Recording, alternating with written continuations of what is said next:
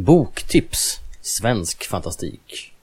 Denna panel spelades in på Sveakon 2018, Fantastica i Stockholm. De medverkande är Lovisa Wistrand, Love Köllen, Marcus Sköld, Eva Broberg, Thomas Årnfelt och moderator är Patrik Skyström. Sveakon-poddar, en poddradio från svenska science fiction- och fantasykongresser.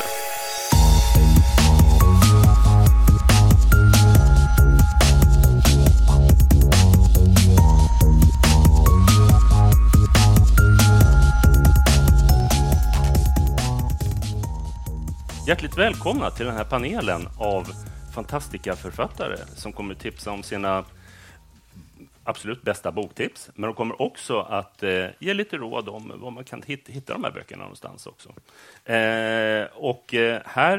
Jag heter Patrik Skyström, nu säger vi inte mer om det. Här vid min sida så har jag Love Kölle. Man får applådera. Jag har Marcus Sköld. Vem har jag sen? Sen har jag Lovisa. Lovisa Wistrand. Thomas Årnfelt. Och jag har också Eva Broberg. Sist men inte minst. Vad bra att alla fick applåder. Det hade blivit så pinsamt annars. Och bara lite kort innan vi börjar så... De här människorna är ju levande boktips själva, så jag tänkte vi kan väl gå igenom någonting vad de har gjort också. Som till exempel Marcus Sköld, bara för att krångla till det, tar vi tvåan här, Marcus Sköld. Du har bland annat skrivit en spökhistoria som utspelas i en gruva. Nej. Nej. En spökhistoria som inbegriper en gruva. Ja, precis. Ja, förlåt. Den utspelar sig i en liten bruksort i Bergslagen, Gästrikland för att vara exakt, som är påhittad, men den är baserad på min egen hemort Hofors. Och det handlar om en Stockholmsfamilj som flyttar till den här orten och flyttar in i en direktörsvilla som ligger bara ett litet stenkast ifrån en nedlagd gruva. Och i den här gruvan så har det inträffat en del kusligheter för 50-60 år sedan. Och det går rykten på samhället om att folk har sett en skepnad som vandrar omkring där. Är det korrekt att beskriva det som horror, skräck? Ja, rysare brukar jag säga. Rysare, ja. Spökhistoria i bruksortsmiljö. Ja, härligt. Kalldraget heter den. Exakt, ja. Bra att du sa det. Jag tänkte fråga annars. För det är lite synd om ingen hittar böckerna efteråt. Om vi tar längst åt höger, Eva Broberg, så skriver du dystopier. Ja, det gör jag. En serie, en trilogi som det har kommit ut 2 delar av hittills. Precis. Första delen kom i september och andra delen släppte för en vecka sedan, faktiskt. Vad snabbt det går. Mm, det gör det. Det är ungefär som Martin Timell. Alltså förlåt att jag pratar om honom, men alltså, herregud. Hur fel kan det bli? Alltså, snart behöver vi prata om Svenska akademin också. Men jag tänker på det här med bygglov och så där, man ser någonting och sen så är det bara klart på en gång. Min farsa svor hela tiden när han såg där. Är det så här nyckelfärdiga? Ja. Det är så fort man ska skriva. Ja, precis. Ja. Nej, du har kämpat som alla andra. Ja, det har jag. Det kan jag inte säga annat. Sen kanske jag skriver snabbare än andra, det vet jag inte. Men de här historierna heter... Friskyttarna heter första delen. Och hela serien kallar jag för Friskyttarna också. Och del 2 heter Desertörerna. Och det är då en dystopi, utspelar sig ungefär 80 år framåt i tiden. Efter ett stort världskrig som har ödelagt Europa. De som har överlevt lever innanför murar och under kupoltak. På en plats som heter Eden. I en plats som heter Eden, ja. Och min huvudkaraktär Lilja tvingas av olika skäl fly därifrån. Och när hon kommer ut på utsidan så visar det sig att det kanske inte riktigt är sant det myndigheterna har sagt. Det går mycket väl att leva där utanför, så att hon träffar på rebeller där och ansluter sig till dem. Så det är liksom en kamp mot systemet som är ett väldigt vanligt tema i dystopier. Och spännande. Och så just det här... Fake news också. Man ska inte tro på allting som folk säger. Tro inte på allt du vet. Nej. Och här allra närmast vid min sida så har jag Love Köllen. Ja. Du har bland annat, och jag borde visa upp böckerna också, jag kan visa upp några böcker. Det här Kalldrag som vi pratade om förut, Marcus Sköld.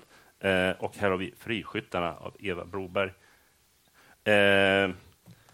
Du har bland annat skrivit Ingrid. Mm, det stämmer bra.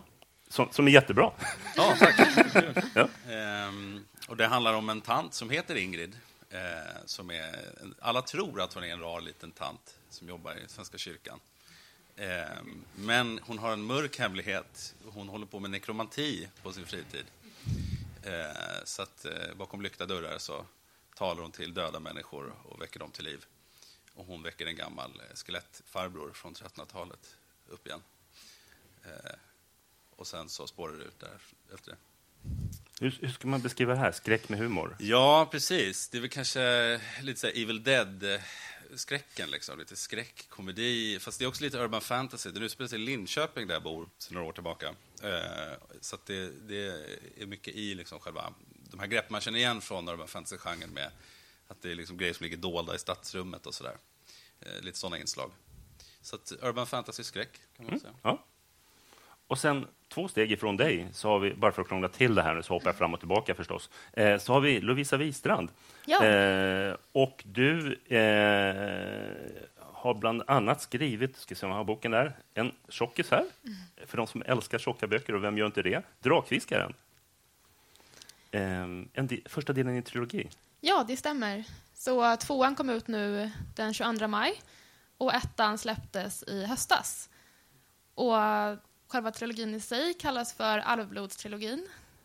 Och det handlar väl om alven i Shelda, kan man säga, som lever på flykt i, ja, bland träden i en liten by från den här, ja, från den elaka stjärnalven Akares Dorn. Men sen blir de hittade, byn bränns till marken och hon tänker göra allt för att hämnas och döda Akares. Vilket inte är så lätt, för hon är dessutom en solalv och de får inte använda vapen. Eller kvinnorna får inte göra det. Men det tänker hon förstås göra ändå. Men så då börjar en lång resa. Mm. Det låter jättespännande. Men är det inte någonting att hon inte har krafter fast hon borde ha? Är det inte något sånt? Jo, där precis, också? Det stämmer. Ja. Alla solalvskvinnor får istället en förmåga vid 21 års ålder. Men hon får ju då ingen. Så någonting är ju konstigt med henne. Hon är lite annorlunda från alla andra. Så det måste hon ju också ta reda på varför. Och sen har vi förstås en gäst till här. Vi har Thomas Årnfelt. Det är jag det. Som skriver, vågar säga, historiska romaner med fantastiska inslag. Mm. Ja, det kan man säga om man vill faktiskt. Jag brukar hamna i alla så här genrepaneler för att jag aldrig vet vad jag skriver själv riktigt. Mm. Så ja, det kan man väl säga att det är. Jag ser mig som en fantastikförfattare, men jag tror att man skulle kunna se det som rent historiska romaner. Fast de är ju inte det. Men kan du berätta lite grann? För jag tänkte, förlaget, eller om du själv har ju skrivit på baksidan av boken i alla fall, att det är inspirerat av... Att man kan tycka att det påminner om till exempel Shelley och... Ja, alltså, att det är det är inte jag som har sagt det. Nej, det är förlaget. Jag är lite för blyg för det. Ja.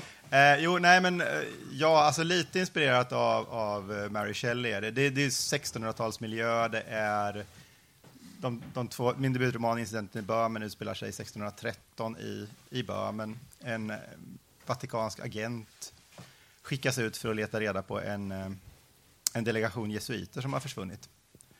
Hamnar i en liten by och stöter på diverse personer där. Det är ganska mycket...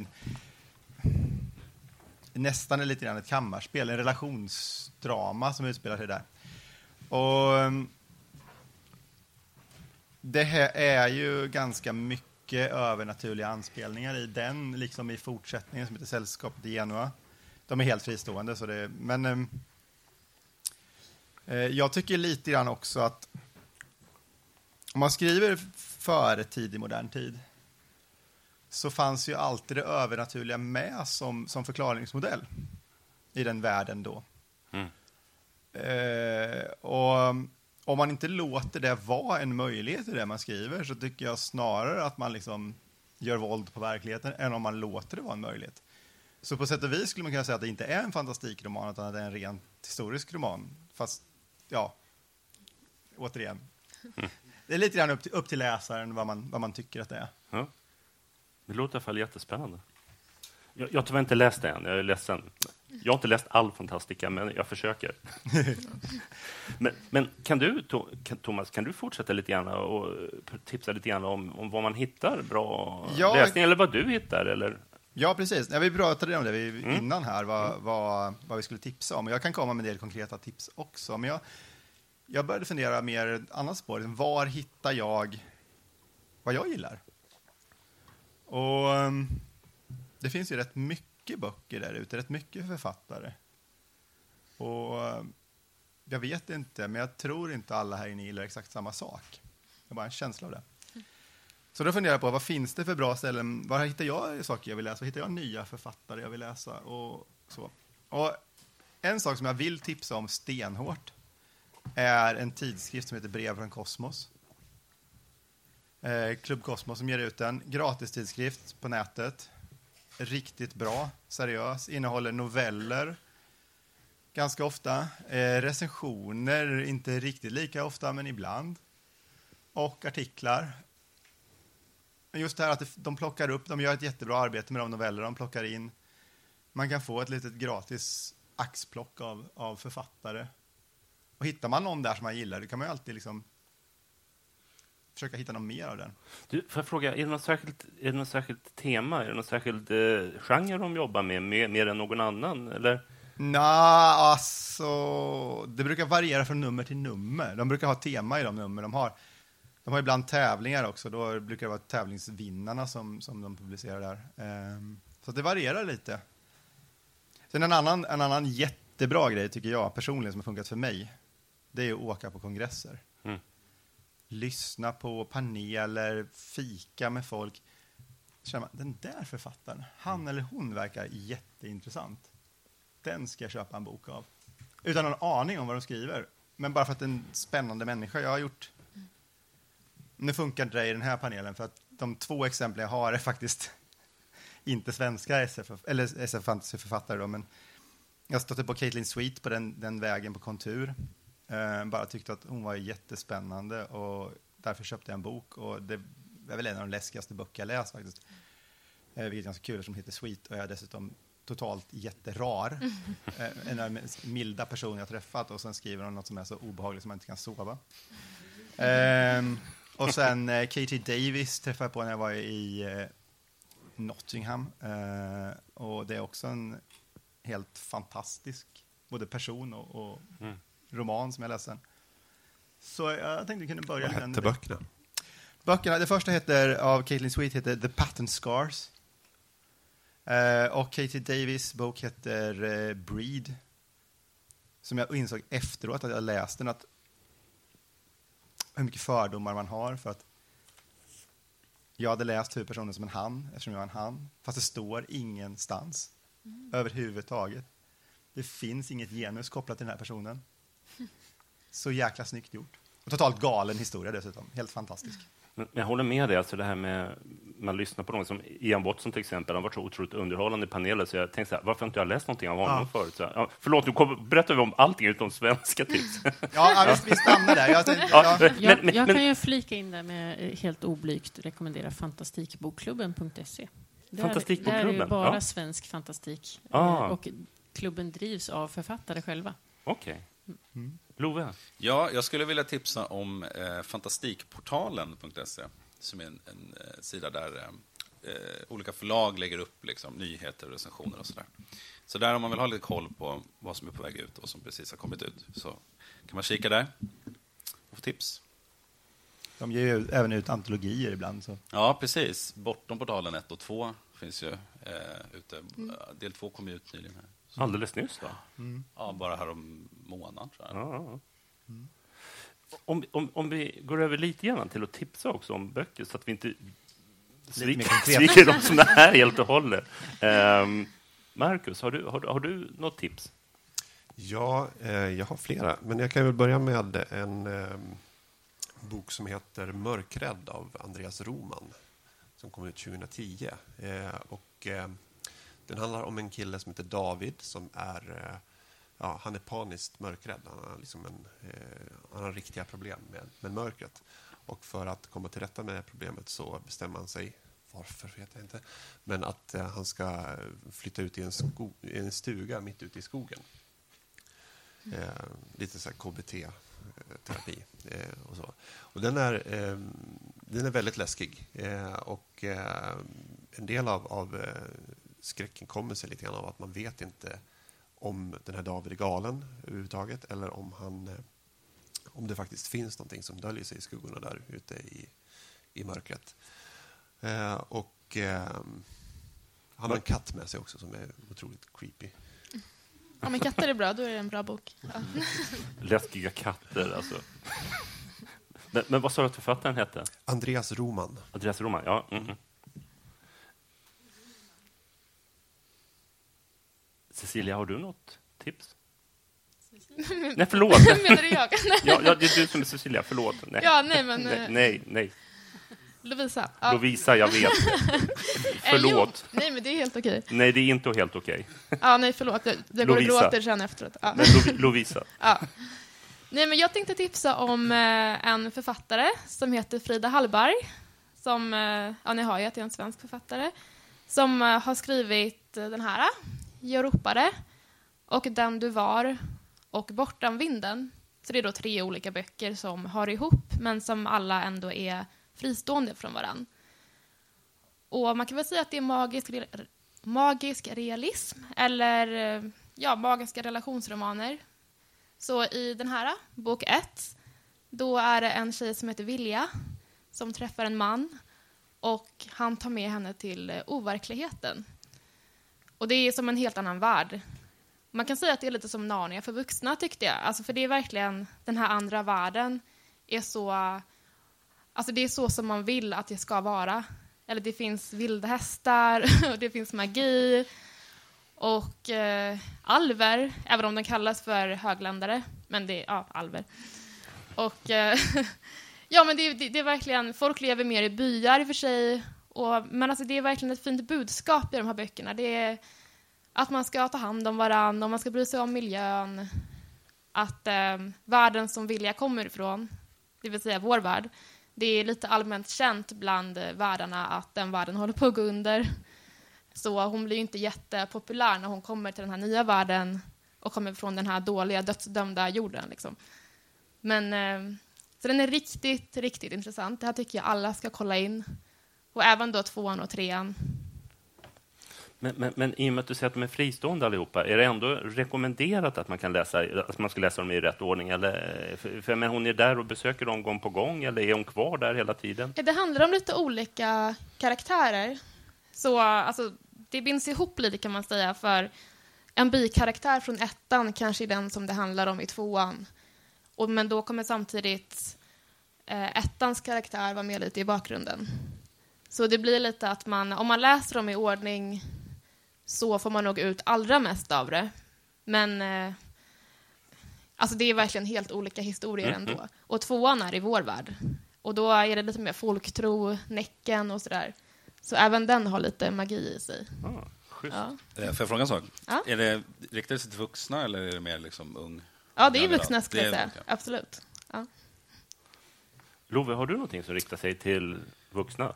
Ja, absolut. Jag har en bok här som heter Färjan, skriven av Mats Strandberg. Om det är någon som har läst den så vet ni att det inte är kanske någon ungdoms- eller någon barnbok direkt. Den utspelar sig på en färja, på en Finlandsfärja. Och det är en väldigt speciell värld. Jag tänkte på det innan panelerna. Det är väldigt speciellt där med färjor. Alltså att de som har varit åkt till Finlandsfärja eller Ålandsbåt vet ju att lite vad som helst kan ju hända ombord. Det är lite, alltså det är något speciellt när man lämnar torra land. Det är lite andra regler som gäller, så där upplever jag. Och folk kanske tar sig frihet och vågar göra mer än vad man gör i vanliga fall. Så den här miljön är ju lite så tillspetsad redan från start. Jag bara flika in en sak där. Ja. Jag intervjuade Mats en gång och frågade vad är otäckast, boken eller att göra researchen? Och han sa, Det var ungefär samma. Okay. Den är extremt väl researchad, ska jag säga. Så att han har verkligen, om man tyckte det var obehagligt, så har han verkligen mött sina rädslor. För den är väldigt, det känns väldigt trovärdigt allting och väldigt realistiskt. Och som sagt var, den lämpar sig väldigt bra. Det som händer i boken är liksom att de åker på en båt och sen så är det vampyrer ombord. Och sen så trappas det upp. Och just det här med att det är till sjöss gör ju att ingen kan fly därifrån. Det är lite som i Alien eller John Carpenters The Thing. Alltså att settingen är central, bidrar liksom till att göra det mer dramatiskt. Så att den är väldigt... och den är ganska... Den är inte så här, det är ju ingen häfte direkt, utan den är ju ganska tjock. Så det händer rätt mycket i. Det är många karaktärer, men det jag tycker att författaren gör väldigt skickligt här är att han på kort tid presenterar många figurer, fast gör det på ett bra sätt så att det aldrig känns segt, utan att man hinner lära känna folk på kort tid. Och det gör ju såklart att det svider mer när de råkar illa ut, för det gör de, kan jag säga. Han verkar bry sig om de personerna som man pratar om. Ja, eller, precis. Man berättar om. Sen är väl vissa karaktärer kanske mer sympatiska än andra, om man säger så. Men det är ju, vi är ju alla olika. Men, ja. Får jag fråga? Ja, absolut. Hur läskig är den på en skala? Hur rädd blir man? Jo, men den är väldigt otäck. Den är obehaglig. För det här är ju inga såna här Twilight-vampyrer. Nej. Inget ont mot Twilight, men... Inget glitter. Nej, inget glitter. Och det är inte så mycket romantik, utan det är mer liksom det här... Alltså, väldigt monströsa. Ja, den är ganska slafsig. Liksom. Ja, precis. Min sambo, hon ville inte, jag höll på att säga zombie. Min zombie-sambo, hon ville inte åka Finlandsfärja längre. Men det är lite grann för att de andra skälen, för att det är så tragiska livsöden som man också har med lite i historien. Ja, men precis. Mm. Det är väl lite det som bidrar till att den blir extra kryddad. Mm. Ja, verkligen. Färger är ju läskiga. Ja, tycker jag i alla fall. Absolut. Eva, har du något boktips? Ja, det har jag. Här har jag tagit med bland annat. Eftersom jag skriver dystopi själv så läser jag väldigt mycket dystopier. Och jag har upptäckt att det finns ganska många svenska faktiskt. Så det är svårt att välja ut några. Men den här vill jag gärna slå ett slag för. Första hösten, EP Uggla. En skräckroman. Jag vet inte... Den är obehaglig, men det är kanske inte sådär så att man inte vågar släcka lampan. Så upplevde inte jag i alla fall. Det är en blomma som sprider sig över jorden med väldig hastighet. Som liksom slår ut den vanliga växtligheten. Så den för liksom tankarna till så här, var är vi på väg någonstans? Hur är vi förberedda för katastrofen? Sådana aspekter tar den upp liksom. Jag är jätteimponerad av språket i den här framförallt. Det är väldigt snygga planteringar och passager. Vi pratade just om det, Lovisa och jag, innan här. Att vissa budskap liksom hamras in och sen när man väl gör kopplingen så bara vad snyggt det där var. Så att den kan jag rekommendera varmt. Jag tror vi har författaren i publiken här dessutom. Ja, precis. Vad heter författaren igen? EP Uggla. Första hösten, och det är första delen i en trilogi, eller hur? 2 böcker, okej. Okay. Mm. En duologi. Eller vad heter det? Jag tror det heter så. En tvåsamhet. Ja, jag ser fram emot nästa del. Jag också. Ja. Marcus, hade du något tips? Ja, jag tänkte jag skulle lämna skräcken för ett ögonblick och ge mig in i urban fantasy-träsket, höll jag på att säga. Men jag tänkte tipsa om en bok som heter Ordbrodösen av Anna Arvidsson. Och den handlar om i den här världen så finns det kvinnor som har förmågan att kontrollera andra genom att skriva saker. Om de skriver någonting på en lapp eller i ett meddelande och använder sin kraft, så kan de tvinga folk att göra saker. Lite grann samma som i din bok, att huvudpersonen Alba, hon fyller 18 och det menar att hon ska få sin kraft då. Ja, just det. Ja. Men det händer inte, hon får inte sin kraft. Och det visar sig då att det beror på att de kommer på att det måste vara för att hon har en bror. För om en ordbrodös har en bror så blockeras kraften. Ah. Så hon har en hemlig bror någonstans. Och då går det ut på att de måste försöka hitta den här, för att det är andra ordbrodöser som har intresse av att hon ska få sin kraft och då vill ha ihjäl den här brorsan helt enkelt. Och jag tycker den är otroligt välskriven. Den är spännande. Det blir lite så här, nästan som en deckargåta när de ska försöka lista ut vem han är och var han är och så vidare. Och de har någon okänd person efter sig. Det är också... Jag tyckte det var tankvärd lite grann i det här. Liksom att, det är ganska lätt att tänka sig att det kan finnas folk som har den här förmågan med tanke på hur lätt saker som är skrivna på sociala medier till exempel kan sprida sig och fake news etc. Virala grejer som inte stämmer och så. Så att den Anna Arvidsson, Ordbrodösen. En kollega Emily, hon är helt såld på den boken. Ja, ja. Jag tycker den är fantastisk. Ordbrodösen. Om jag får flika in där, jag har också läst den. Ja.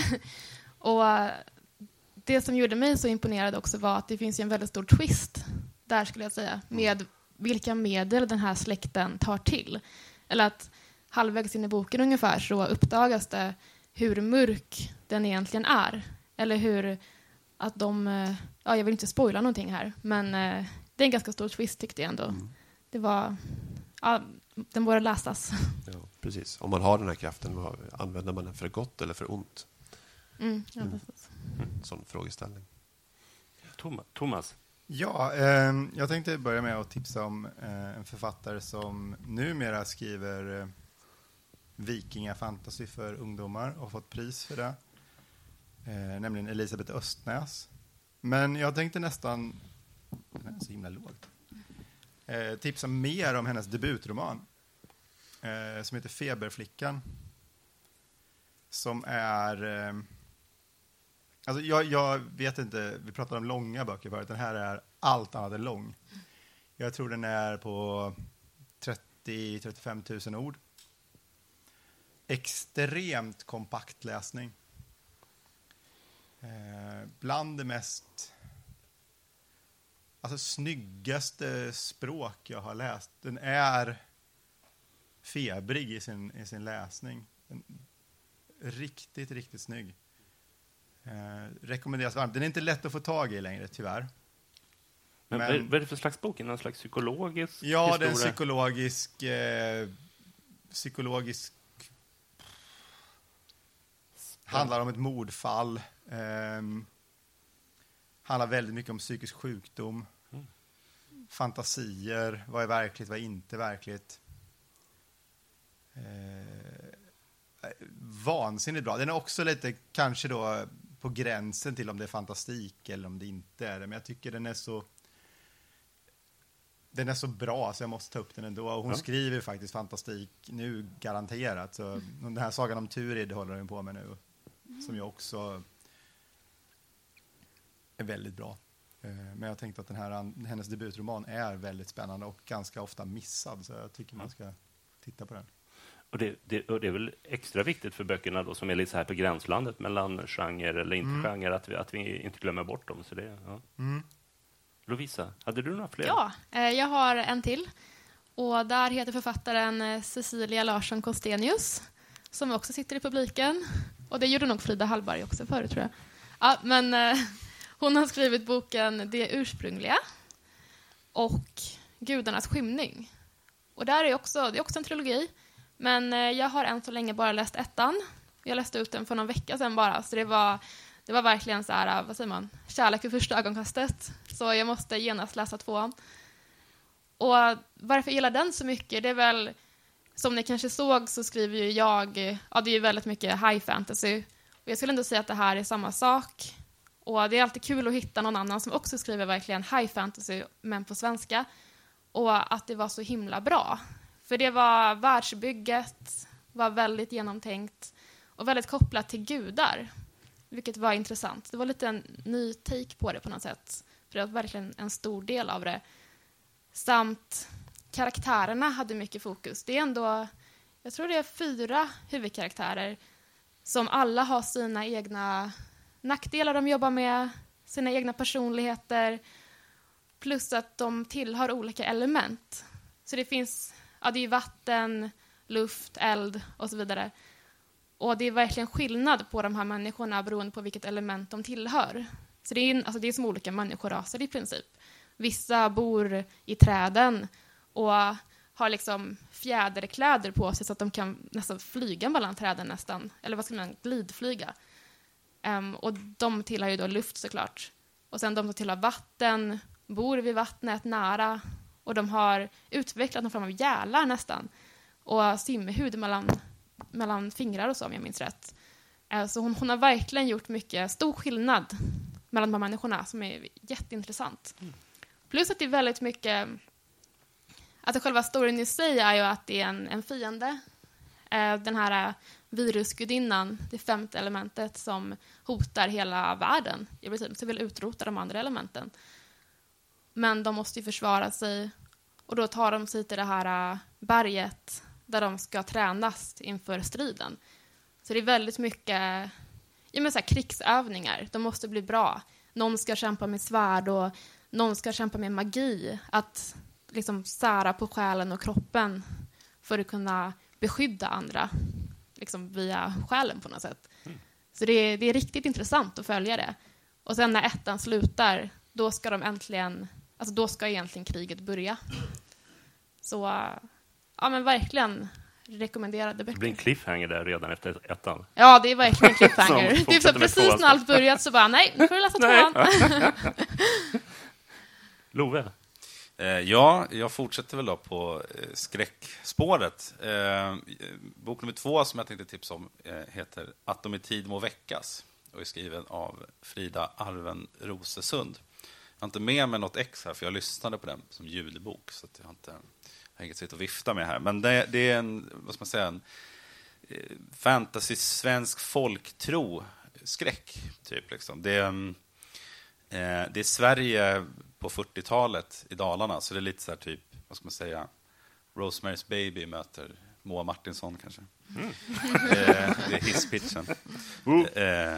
Och det handlar om en ung tjej som blir med barn och hon växer upp i ett så här religiöst, konservativt hem, så hon rymmer hemifrån, så börjar hela boken och finner liksom, vad ska man säga, en slags amnesti i en stuga i skogen där det bor 2 kvinnor som också är med barn, vill jag minnas. Men sen så kan hon inte komma därifrån för det är väldigt obehagliga människor och det är ganska mycket övernaturligheter och väldigt obehagligt och det är nog faktiskt bland det bästa jag läst tror jag i svensk fantastikväg. Jag tycker den är extremt välskriven, jättebra flyt liksom i prosan, den är väl uppbyggd liksom, dramaturgi och struktur och sådär väldigt mardrömsk, lite sådär febrig nästan den här utsattheten som hon känner, det är väldigt, väldigt obehagligt. Och man vet inte riktigt hur det ska sluta. Alltså den är väldigt oförutsägbar. Precis allt kan hända känns som. Så att, den rekommenderar jag varmt. Jag kan hålla med om det. Det är faktiskt en av de bättre böcker jag har läst också. Utspelar den sig i landsbygd eller i stad? Hur var det? På landet. Ja. Ja. Litet samhälle. Ja, exakt. Mm. Eva, har du något mer tips? Ja, ytterligare en dystopi då. Algblomning av Sten Rosendahl utspelar sig här i Stockholm, eller ett framtida Stockholm ska jag säga. Det har skett en stor naturkatastrof med någon så här solblixt där som har förstört hela atmosfären. Hela jorden mer eller mindre har, vattenytan har stigit så att alla städer ligger under vatten. Även Stockholm då. Solen det finns nästan inget skikt liksom, i atmosfären så att solstrålningen är jättefarlig. Så att de som lever uppe vid ytan, det är de rika människorna. Men det kostar också att leva där för att de blir så här konstiga i huden och så för att de får ju för mycket strålning. Det finns ingen mat längre. Algerna har tagit över. Så att all föda framställs av alger. Det ser ut som vår mat. Man kan liksom, man knappar in på en dator vad man vill ha och äta så kommer det ut en algburgare eller vad man nu har beställt. Eller en algwhisky. Men allting är gjort av alger och det smakar alger. Och huvudpersonen då, Tom, som man får följa. Han är less på hela skiten kan man väl säga. Sen råkar han ramla på ett mordfall. Så att han får lösa det här mordfallet ihop med en poliskvinna som också är lite sådär underdog kan man säga. Så det är jättespännande. Thriller, deckare, i dystopisk miljö. Kan rekommenderas. Det låter inte så jättekul här med maten. Mm. Jag tänker på Matrix. Det var ju så jätteäckligt med den här maten och var tvungna att äta när man var ute och åkte. Mm. Precis. Ja. Det där är ju rätt så vanligt i dystopi att man funderar just på maten och så. Det gör jag ju min egen också. Där äter man inte alls. Man tar injektioner istället. Mm. Ja, det kan man göra. Ja, vad? Det vill du inte veta. Av varandra. Marcus? Ja, jag tänkte hoppa tillbaka lite grann till det som du började här med Emelies första hösten här och ta en sån här apokalyps-duologi i det också. Nämligen böckerna Raseri och Törst av Andreas Ek. Och de handlar om, det utspelas i Stockholm och man får följa en polis som heter Erik och det är någon form av virus som sprider sig. Och alla som drabbas av det viruset får fruktansvärt raseri helt enkelt. Så att de attackerar allt och alla som de ser. Så att det är ju klassiska infected zombies kan man väl nästan kalla dem för. Och det går ju ganska snabbt överstyr. Polisen får åka på utryckningar hela tiden. Och till slut så har de... Det går inte att stoppa och dessutom börjar poliser bli infekterade också. Så att ganska så snabbt så brakar hela samhället sönder. Och den är väldigt... Man får väldigt mycket insikt i polisens arbete. Andreas Ek, författaren, är polis själv. Så att han har liksom grävt där han står verkligen. Mm. Vilket är lite spännande, tycker jag, att läsa om. Och sen så är det jag ska inte säga att det är skräck egentligen, det är mer en action-thriller som det är högt tempo, man liksom vill hela tiden veta vad som händer. Och förutom de här Erik då, polisen, så får man dessutom följa hans kollega Karin som också är polis och en MMA-fighter som heter Pontus. Erik försöker ju då ta sig till sin familj, hans fru och dotter som befinner sig ute hos hennes föräldrar som bor en bit utanför stan. Och de här infekterade, från början så är de som om jag har sett 28 dagar senare, vad heter det, så här rage-viruset.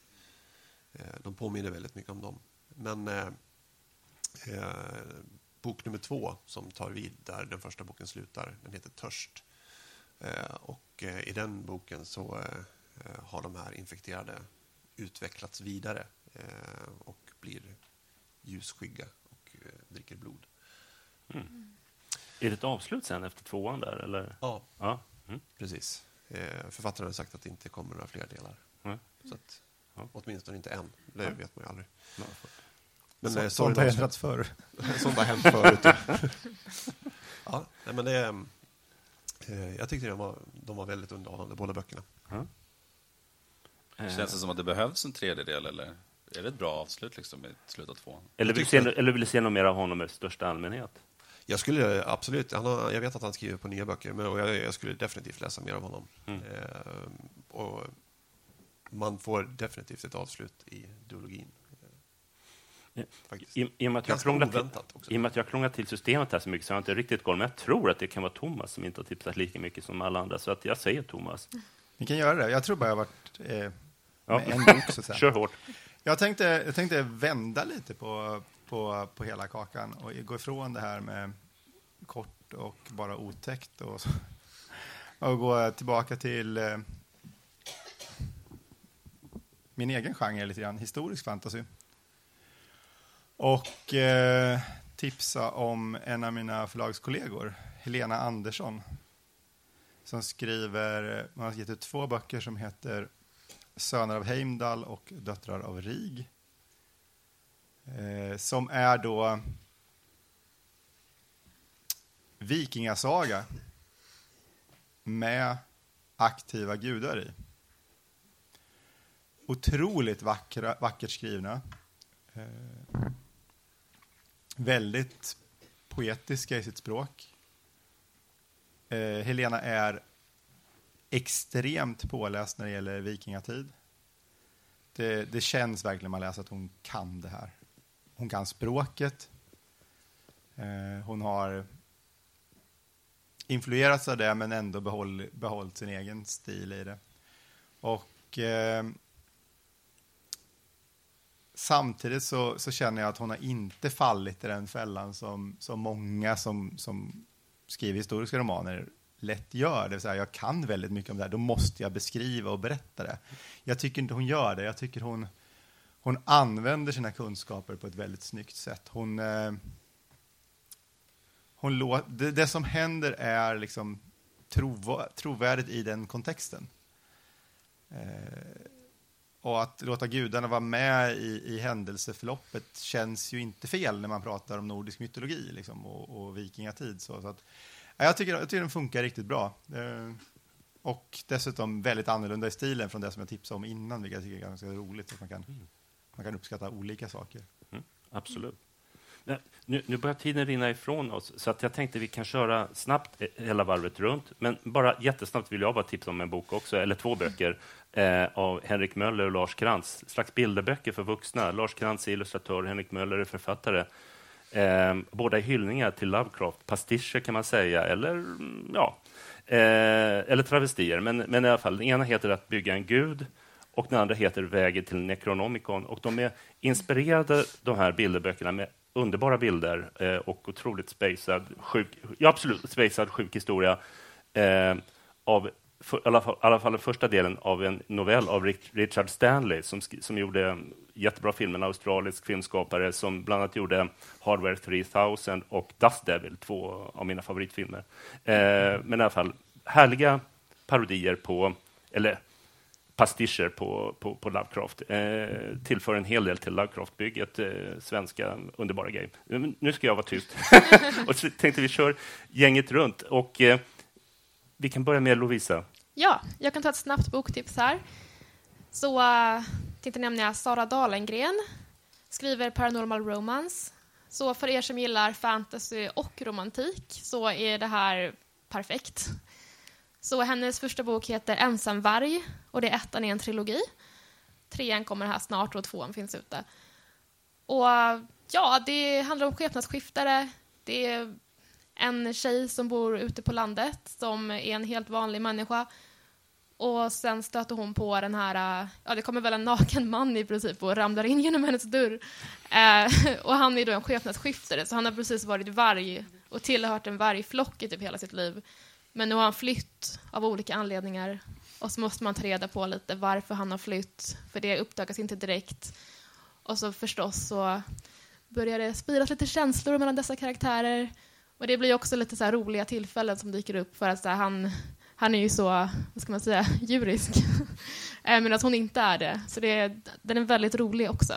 Så Ensamvarg kan jag verkligen tipsa om. Det låter som en romantisk komedi nästan. Ja, men lite en rom-com. Så nästan. Ja, men en romkom är skepnadsskiftare typ. Det är precis vad vi har väntat på, vad härligt. Ja, exakt. Love, har du något snabbis? Ja, absolut. Hans Olsson har skrivit en novellsamling som heter Främling inkräktare.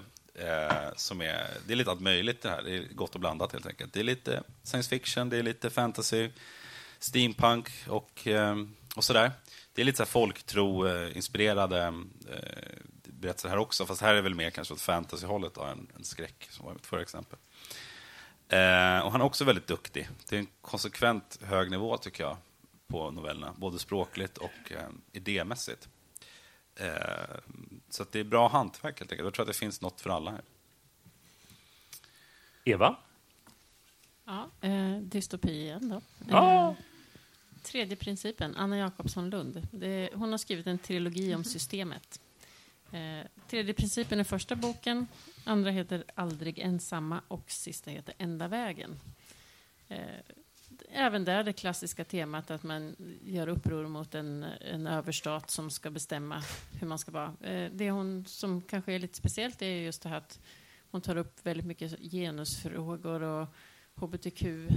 Lite sådana saker. Tyckte jag kändes uppfriskande. Det är bra. Lite sådana. Mm. Det är viktiga frågor och det är bra just för unga vuxna tycker jag att man tar upp de frågorna. För det är den gruppen som funderar mest. Mm. Så att, ja, tack. Det behövs mer sånt i fantasy. Ja, absolut. Absolut. Och dystopi. Men det är på gång tror jag. Mm. Marcus? Jag snabbt bara då. Johan Henrik Ring har skrivit en bok som heter 4 minuter. Mm. Den handlar om det är ett flygplan som försvinner från radarn under 4 minuter och sen så kraschlandar den i ett litet samhälle. Och sen så händer det märkliga saker. Mm. Läs även hans noveller. De är jobbiga. men det är typ skräck eller någonting, eller? Ja. Mm. Väldigt, väldigt King-inspirerat kan man väl säga. Ja, verkligen. Johan Henrik Ring. Och 4 minuter. Låter inte som King Ring. Ja. Det finns ganska många som har gjort den kopplingen. Det låter som ett kärt problem när man skriver skräck. Man råkar ta ringbok. Liksom. Ja, oj, ja. Thomas? Ja, alltså, eftersom ingen har sagt det så känner jag att jag slutar med det mest uppenbara tipset av alla. Det finns inte så mycket att få tag i på svenska av denna författare, men Karin Tidbeck. Där ni kan hitta, läs det. Och annars läs det på engelska. Det bara är så. Stort tack allihopa.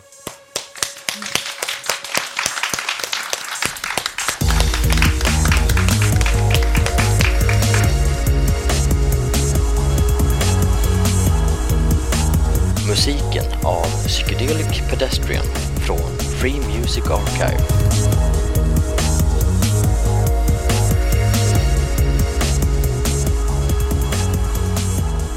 Besök gärna vår hemsida på sveakonpoddar.se.